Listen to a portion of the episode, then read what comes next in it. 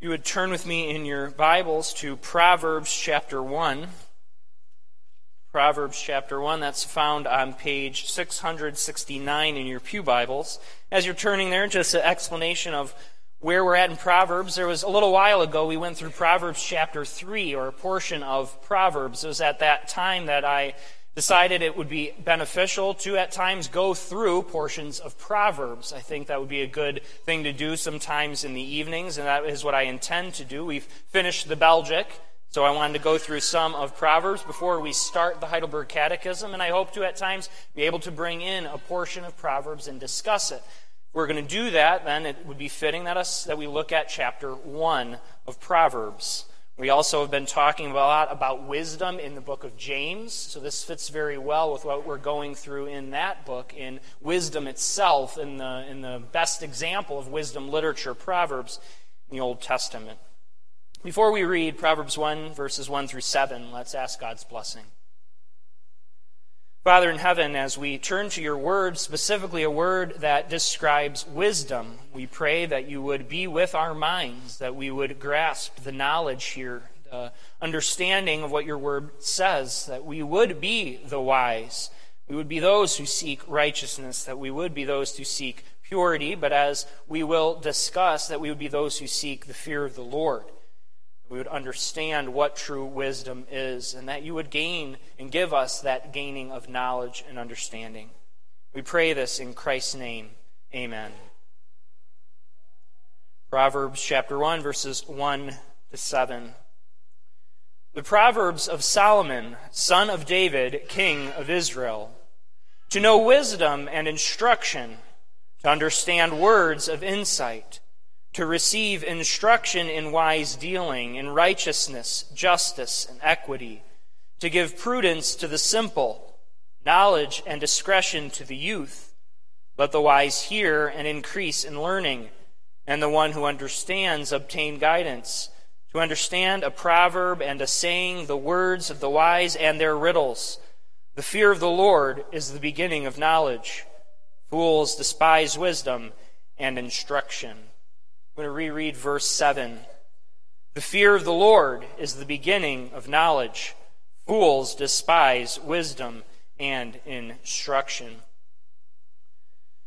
As a child, I remember hearing a story. It was actually turned out to be a joke, which I'm not going to repeat the joke. It's not the intent here, but the, the punchline of the joke, the humor of the joke, is that there were these five men on a crashing airplane, and there were four parachutes. And at the end of this joke, the turn of it is the smartest man in the world, the supposedly smartest man in the world, had grabbed a backpack and had jumped out of the plane, which left the two remaining in the plane the luxury of grabbing the parachutes and jumping out of the plane. Now, the only reason I bring this up, this fictitious story, is that if we approach Proverbs without understanding these verses, particularly verses 1 through 7, if we don't understand these, it is like jumping out of a plane without a parachute.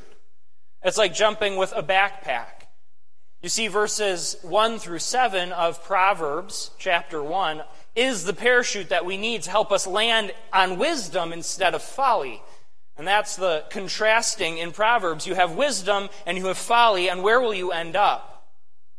This portion of Scripture is vital in understanding wisdom. It's vital in understanding instruction and what God has to say. You see, if we don't approach it having this as our background, with this as our understanding, we would approach the book of Proverbs as if it's just a how to manual. In fact, that might be how we do approach it. We think, how are we supposed to live? Let's turn to Proverbs. Let's gain some wisdom. Now, that's certainly a, a, a proper use. You can certainly gain wisdom and should gain wisdom through Proverbs, but there's that dangerous and perhaps subtle mistake we'd make, which is as life threatening as jumping out of a plane without a parachute, and that is to miss verse 7 specifically of our text. To approach it as if we can just gain knowledge and understanding by doing these things Proverbs is far more fulsome than that alone. Proverbs has a greater message than just, here's wisdom and do it. And that's so often how we take it. Rather, it goes much deeper than that. The fear of the Lord is the key, it's the parachute. It's the, the key to the entire book that unlocks wisdom itself. We can liken Proverbs to a catechism. We're familiar with that language of a catechism. A catechism is a manual for religious instruction, training in the way of the faith, the fundamentals, the principles, the pillars of the faith. Well, Proverbs is indeed a catechism of the way of righteousness, of the way of wisdom. Well, just as our catechism, the Heidelberg Catechism, begins with Lord's Day 1, which sets the stage to all that follows, here, these first seven verses set the stage to all that follow in the book of Proverbs. And if we are to read the book and divorce it from this, we would miss this fundamental point that it starts with the fear of the Lord. We're going to look at this in three points today. The first, Proverbs' purpose. We're going to spend a lot of time there on the purpose of Proverbs. Second, Proverbs' audience. And third, Proverbs' gospel. First, Proverbs' purpose. And there's three purposes primarily that I want to look at here today in Proverbs chapter 1. The first purpose of Proverbs is Christological. The first purpose of Proverbs is Christological. And if you're sitting there and and, and, well, I guess I should say paying attention, as we hope we all are, but if you're sitting there paying attention, you would think, why that? The first purpose of Proverbs is Christological. The answer is yes, indeed. Christ is at the center. There is a background, and it's Christ. We read the Old Testament in light of the New. We read, read it with that fuller revelation from the New Testament, look back, and we can say, well, what's the point of Proverbs here? There is that Christ Christological backdrop. Verse 1 of our text says, The Proverbs of Solomon, son of David, king of Israel. Now, Solomon is the author of much of the book of Proverbs. Not all of it, there are others who contribute. And Solomon was likely the one to compile even wise sayings of the nations around him. This is a book of wisdom, and Solomon is its primary author. But he's put in the Old Testament as that sort of archetypical person, that he's the wise man. He's the archetype. He's the wise embodiment. No one is like him. He outmaneuvers all in his thinking. No one can, can thwart his wisdom or understanding. And so the nations come to Solomon to hear his wisdom and understanding. That's what happens in the Old Testament. But in Luke chapter 11, verse 31, we read, The queen of the south will rise up at the judgment with the men of this generation and condemn them. For she came from the ends of the earth to hear the wisdom of Solomon, and behold, something greater than Solomon is here. I want to approach Proverbs from that vantage point, looking upon it with that greater clarity provided by the further revelation. For a Christian to approach Proverbs is to truly see the embodiment of wisdom, the one whom Solomon merely pointed to, and that's Christ himself. Christ is the incarnation of wisdom. He is the wise man. He is not only the wise son of Proverbs, which we'll get to later in chapter 1. Son, hear my instruction that sort of characterizes Proverbs itself, teaching to a son. Well, Christ is the wise son who has taken it and put it into practice. He is that one who's grown in his understanding and wisdom. The Gospels talk about how Christ grew in wisdom, in knowledge, in stature, how he confounded the religious leaders of his day with his wisdom.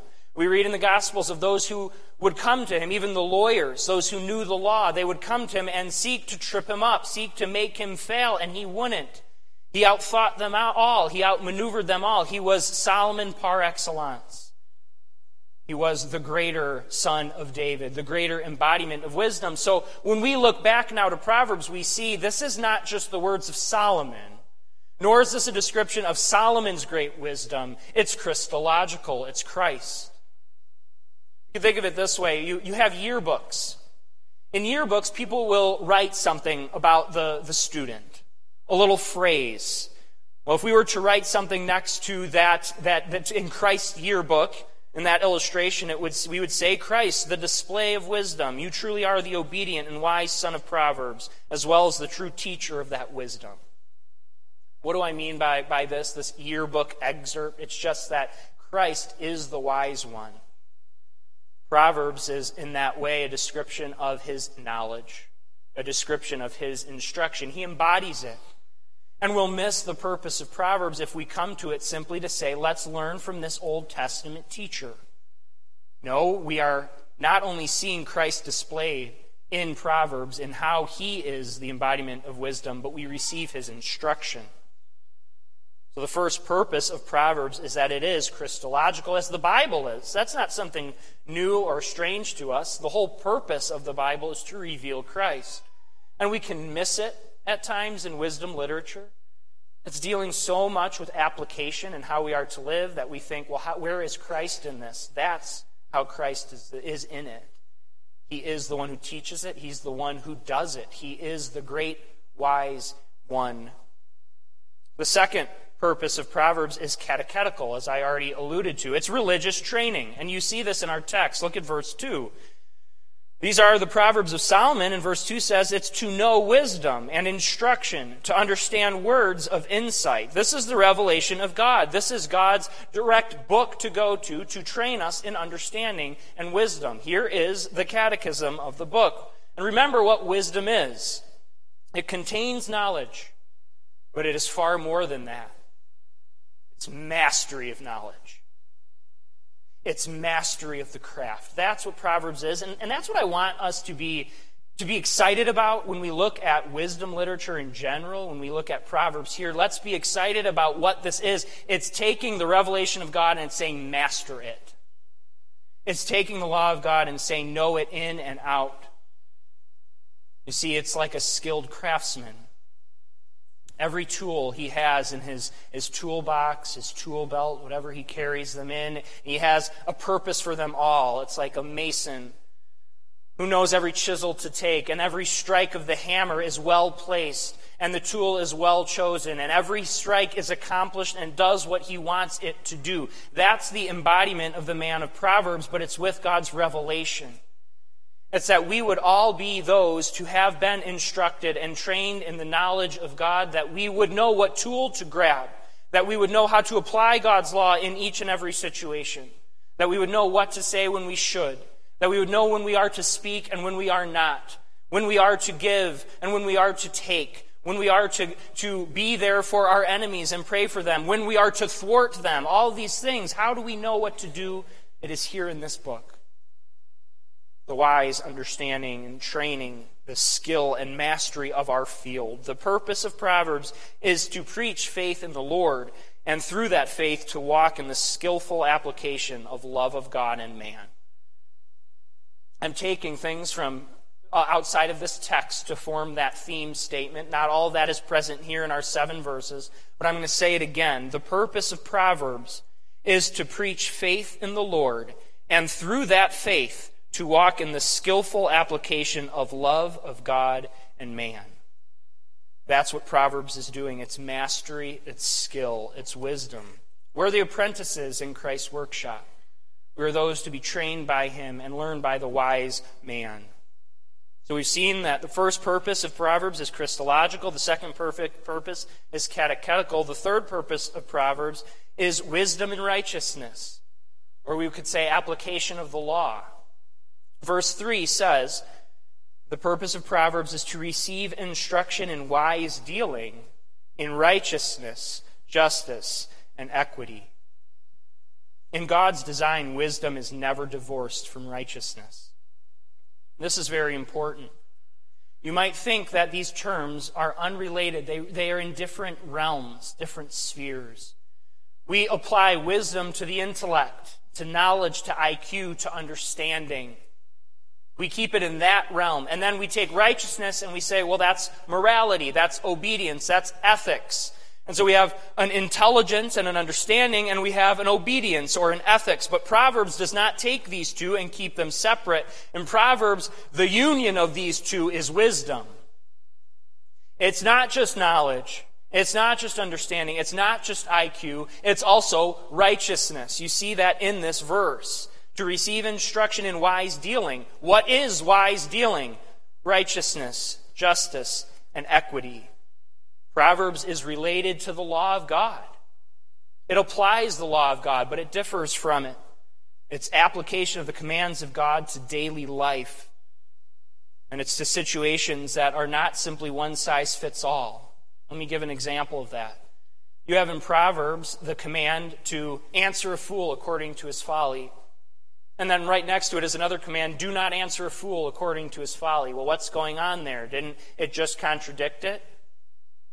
The wisdom of God is to say no, it's to know when to answer a fool and when to not.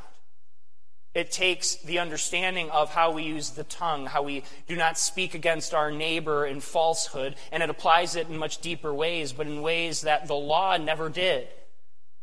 The law gives us principles, thou shalt not, or thou shalt. And in Proverbs, it takes those principles to daily concrete life. Proverbs shows us that the formal law of God in these principles isn't enough in simple do's and don'ts. We need the further revelation of wisdom literature to expand on that. If the law of God is our skeleton, it's the bones, it's what holds us up, it's, it's the principles. Well, then, wisdom literature in Proverbs is like the flesh. It's fleshing out that skeleton. It hangs upon it and it is supported by it, but it's a further, it's a furtherance of it. It takes it further than just the structure.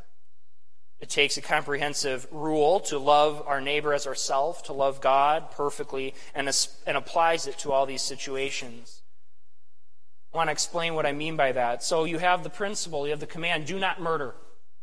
In Proverbs, this is applied as feed your enemy. Proverbs 25:21 says if your enemy is hungry, give him food to eat. If he's thirsty, give him water to drink. See what Proverbs did there? It took the command, do not murder, and it applied it so much further to instead feed an enemy. Give him something to eat, give him something to drink. Take the command not to commit adultery. In Proverbs, that command is so applied and so furthered that it's not just that a husband would not cheat on his wife, rather, it's that the husband stands up to declare her honor to those around him to praise her for what she does and who she is. That's what Proverbs does with the command, do not commit adultery. It goes so much further than just not cheating. It's honor her and honor her in this way. The command not to bear false witness in the hands of the wise teacher of Proverbs is protect your neighbor's reputation. Cover his, his failures. Don't put them on display for all to see. In this, we see the point it's, it's that skilled use of the principles. It's the skilled use of God to every situation. There's a fundamental relationship between law and Proverbs, but it's not an identity. Its proper application of God's law changes and needs skill to apply. The concept of wisdom in Proverbs is always geared towards what we do for one another. The wise righteousness that Proverbs talks about is how we are self sacrificial to those around us. That's really, and we'll, we'll get to that over time as we go through Proverbs, that's the center of biblical wisdom self sacrificial love. Now, when I say that, you would probably see the, the disconnect there between the way we normally equate wisdom. Wisdom is knowledge, and understanding, but at the center of biblical wisdom is ethics, self sacrificial love and service? And the answer is, of course, yes. Why? Why is that? To perform self sacrificial love means you must understand God's Word. You must have a thorough understanding of His law. But you've, you've married righteousness with the knowledge. You've taken it and you apply it. That's truly the skillful, wise man or woman of Proverbs. To know that. And when you say it that way, you see the Christological focus yet again. You see how Christ is the center.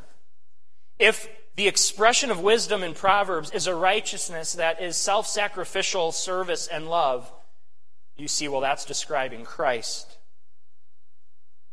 He is the one to carry that out. He is the wise man. Proverbs' wisdom is shown in the skillful application of righteousness, which is to love God and man. So those are the purposes of Proverbs. Next, we look at the audience. We see this in verses 4 through 5. The audience, to give prudence to the simple. So there's some of the audience. The simple. Knowledge and discretion to the youth. There's another portion of the audience. Let the wise. There's another portion. Let the wise hear and increase in learning. And the one who understands, that's part of the wise, obtain guidance. So who is the audience of Proverbs? Well, when you read it that way, it's everyone. It's from that vantage point, it's from the simple to the wise. It covers that spectrum. Now, it's written in the form of instruction from parents to their young son to their young son that he would heed their instruction. That's the way it's packaged to God's people, but it's for God's people. It's for all. Everyone who hears it should take advantage of it. It serves for wisdom itself. To those who already have understanding, it gives greater understanding. The simple here, the simple are those who just lack understanding. They are those who need to be filled up. They're not those who are fools. The fools are those who despise instruction. The simple are those who've simply not been catechized. They haven't had the wisdom put into them yet. They are those who could be led astray, those who have not been filled with the truth of God to need to have it blossom in their own life and walk. That is the simple. The youth is the one in the covenant community who is in his adolescence, we could say, who's about to, to take that step into adulthood. And the parents are training him, and they're saying, Heed this instruction. Refrain from these failures. Pursue what is good and right. They're training their son, even as they train us all. The first nine chapters of Proverbs give us that understanding, that backdrop. The first nine chapters of Proverbs gives that training of parents to their children.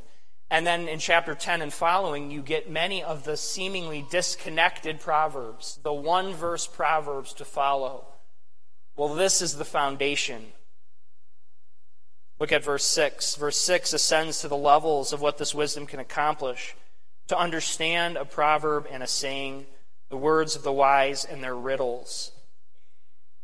In studying proverbs and wisdom literature, what this is saying is we have insight into the confusing, understanding for the difficult.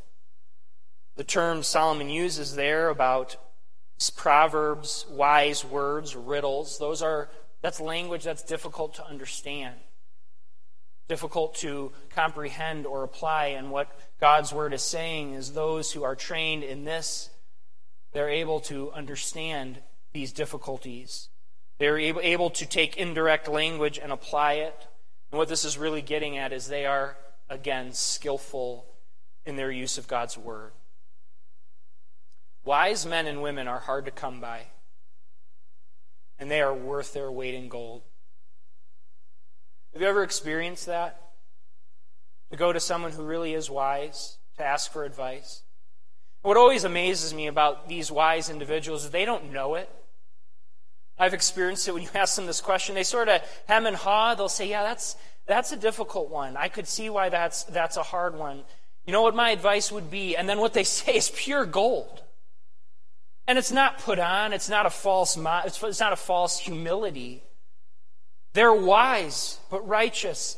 They're humble. They've used this in their own life and they know how to package it to someone else. They take what's a very complicated situation and they provide clarity, or at least as much clarity as could be given.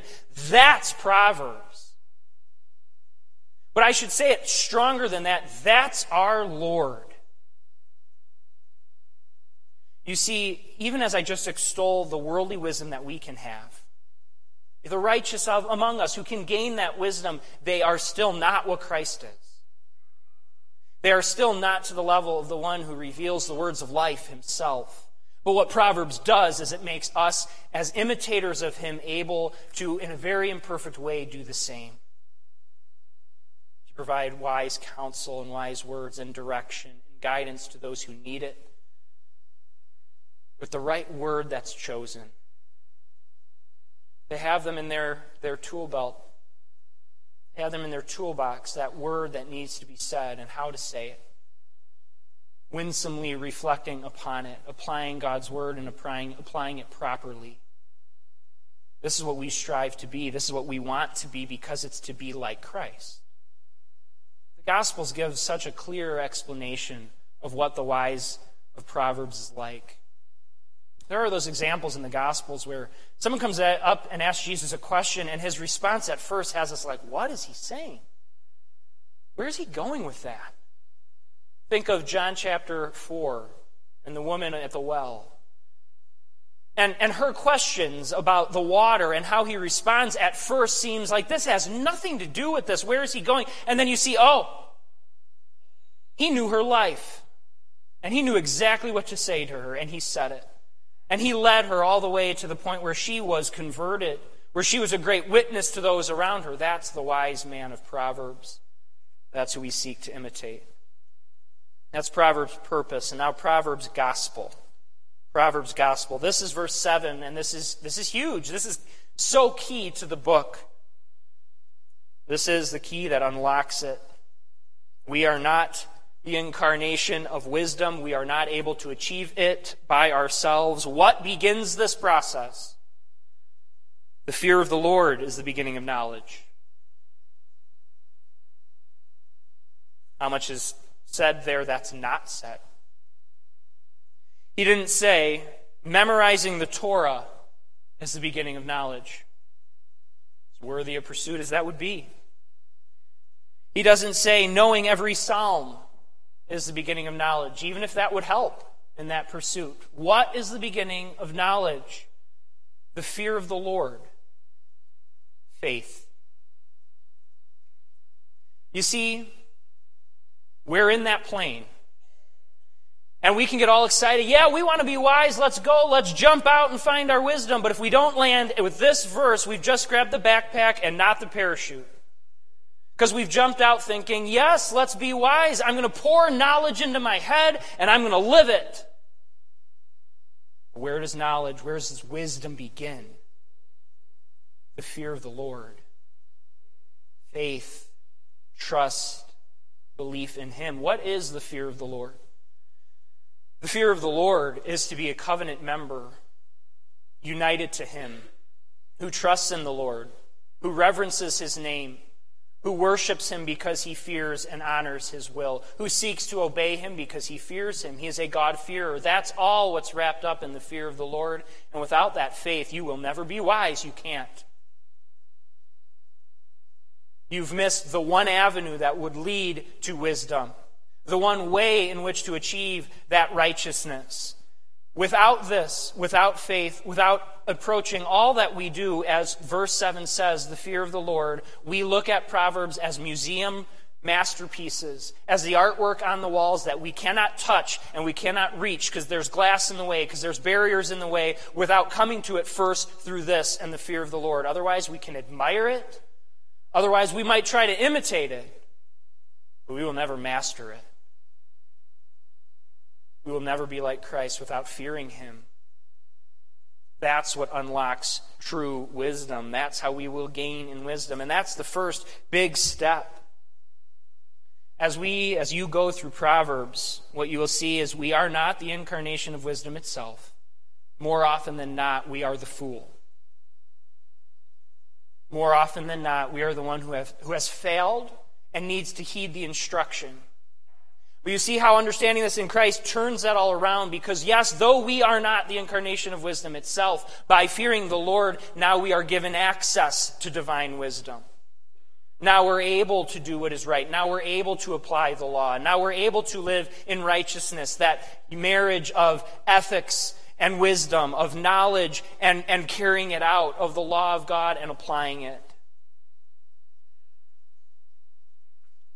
Verse 7 divests us of any other type of thinking. The beginning of knowledge is the fear of the Lord. This means that we can't be wise. There is no wisdom unless it begins in the fear of the Lord. And that's the Old Testament way of saying faith. The fear of the Lord in the Old Testament is the same thing as faith in Christ in the New. That's not a change. It's just been expanded on in the New Testament. And we see that the fear of the Lord, which was present then, to reverence Him, to believe in Him, is to believe in Christ. That's the, the continuation of the fear of the Lord. Seeking wisdom in Proverbs isn't seeking instruction and the personal strength to marshal our mind and do these wise sayings until we first feared Him and strive to walk in obedience. True, true wisdom begins and is encompassed by the fear of the Lord. Only then does righteousness follow. Don't get me wrong, this is a catechism. This does train in wisdom. But the way to access it is through faith in Him. That's how we become His apprentices. You can't learn from the master builder, from the skilled artisan, unless you're in the workshop with him. And the only way to do that is to fear him, to trust him. The right, wise relationship with God, as presented in Proverbs, is established by Christ incarnate. We can't miss that. I hope we all desire to be those wise and godly men and women. And we can approach it with so much excitement. But where do you begin? It's what we talked about this morning draw near to God. Again, say, that's the answer? I thought it was to fill my mind, to instruct. That comes. It's a necessary part. But the beginning, the first step is to draw near to God. Only then can we imperfectly but truly imitate Christ Himself. We want to be wise, but it is through Christ. The purpose of Proverbs is to preach faith in the Lord, and through that faith to walk in the skillful application of love of God and man. This is how we begin the text. You'll see what happens after it. Look at verse 8, which we'll get to in the future. Hear, my son, your father's instruction. Forsake not your mother's teaching. We get down right to it. We get down to the instruction, but look what he had said first the fear of the Lord. Let us want to be Christ like in that way. Don't pursue wisdom so that you can be praised by others. Don't pursue instruction so that you can be well thought of. Don't pursue it so that you can think well of yourself. Fear the Lord. And when you do that, you're a far, far step on that journey already. You're far on your way to becoming a humble godly man or woman who trusts in the Lord and offers wise counsel that confounds the wisdom of the world. That can't be thwarted or outdone by faulty reasoning because we have the Holy Spirit in us, not because we're so intelligent. because we're so strong in the faith. It is the strength of faith that characterizes the wise man, the wise woman. In that, let's go to our God and ask for Him to bless us with this wisdom.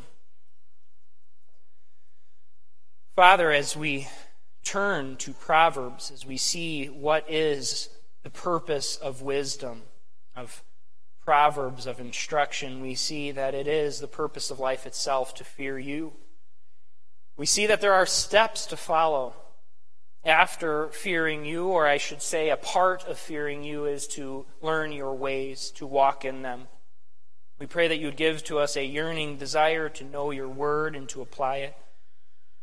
And we take the example of Scripture where you say, If he lacks in wisdom, ask. And we ask, for we do lack. We are not the wise son of Proverbs. We are so often the fool of Proverbs. But we turn to you who really is that embodiment of wisdom, the wise son as well as the wise instructor. And we pray that we would be so characterized that we would be masters of our field. We don't desire merely to limp along in our faith. We desire to be masters of what? Of drawing near to you. Masters of humility, masters of love, masters of knowing the gospel, living it, and applying it. We pray this in Christ's name. Amen.